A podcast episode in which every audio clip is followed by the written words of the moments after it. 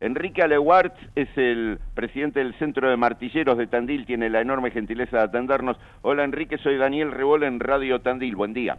Hola Daniel, un saludo, gracias por contactarte y bueno, y saludo a la, audiencia.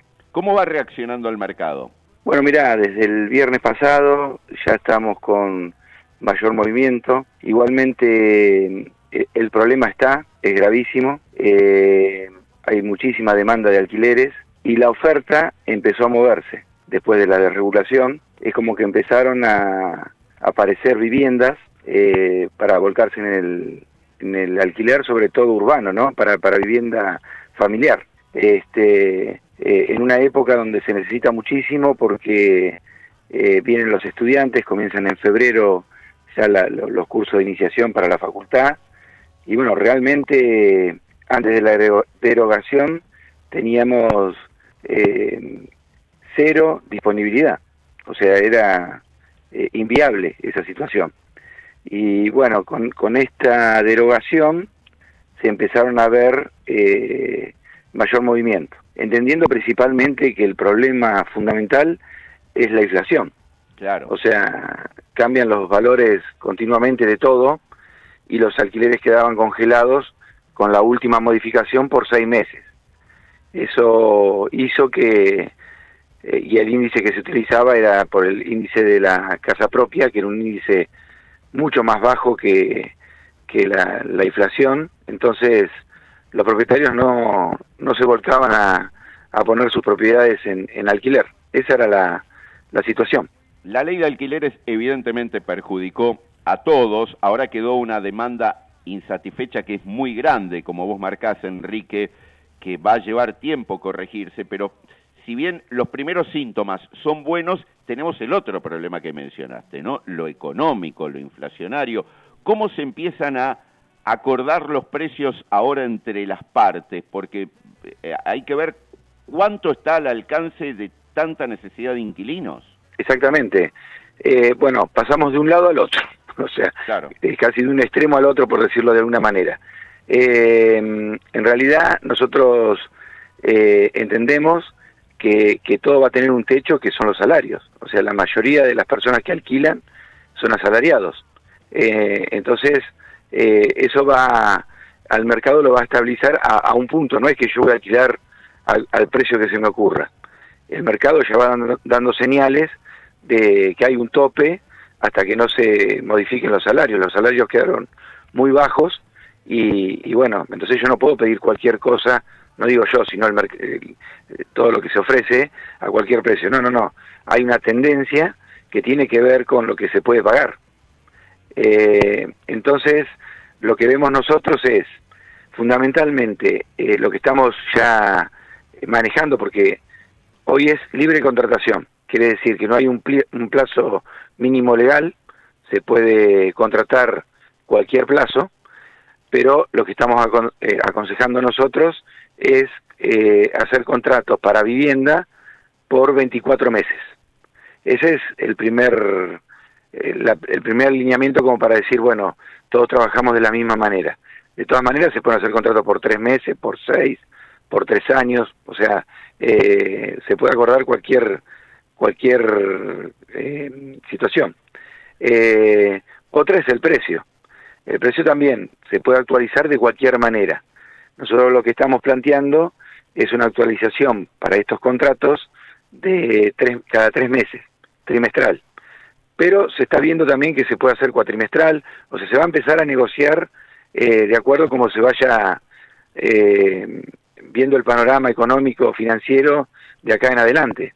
Mm. Eh, y bueno, y hay otras cuestiones más de, de fondo, que por ejemplo el, el, depósito en garantía, que antes quedaba congelado, con la modificación de la ley se devolvía actualizado, eso lo vemos muy bien, porque hoy vos eh, entregás cierta cantidad de dinero para como depósito de garantía para cuando termino de, el alquiler eh, recibirlo nuevamente si dejo todo en condiciones, bueno, que ese depósito se vuelva actualizado con la inflación que hay, si no, yo entrego 100 mil pesos hoy, de acá a dos años voy a recibir nada.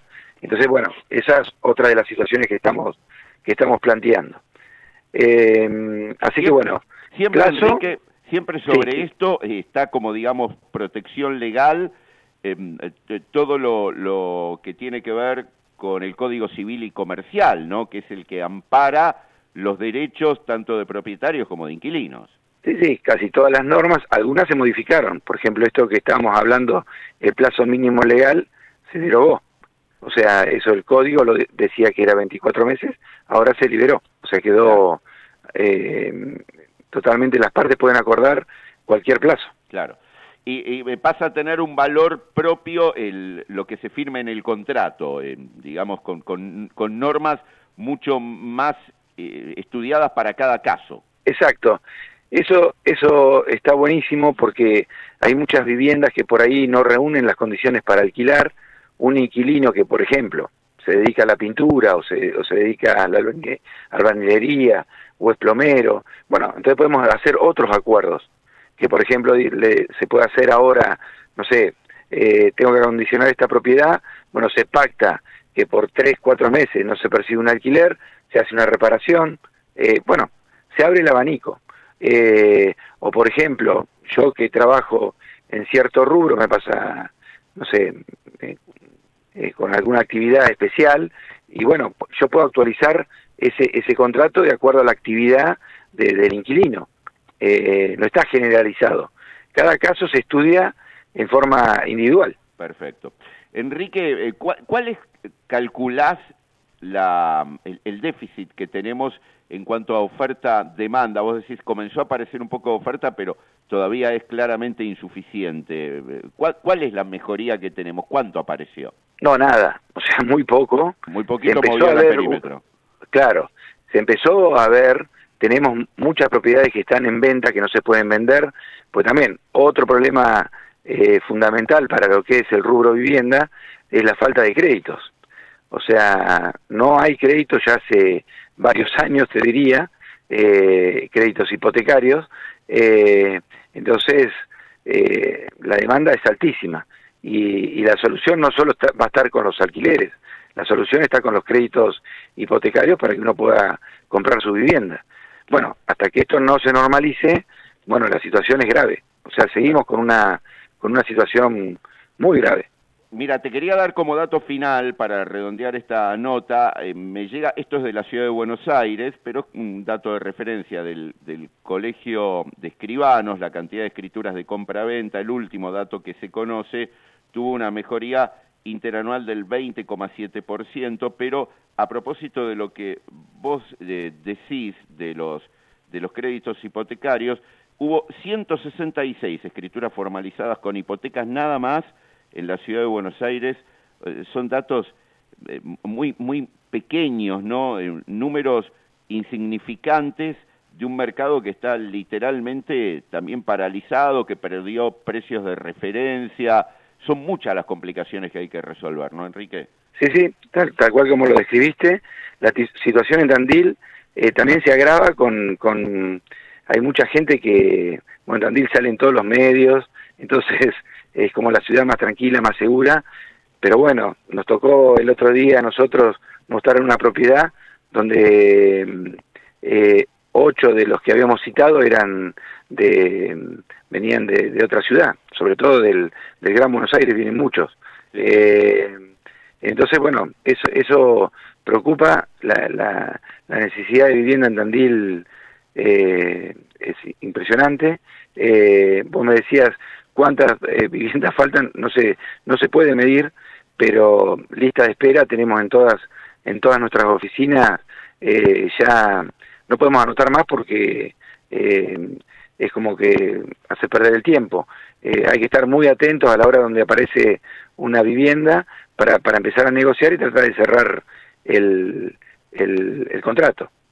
Otra cuestión que me gustaría destacar es para los contratos vigentes que ya que ya se han realizado con la ley anterior y con su modificación, eh, y están quedando retrasados también por este tema de la inflación, que se sienten los inquilinos a charlar con los propietarios para realizar un nuevo contrato, ajustar el valor de alguna manera y ampliar el plazo, porque después está pasando hoy que contratos que están terminando han quedado muy retrasados, Entonces, a la hora de negociar a último momento, genera un problema.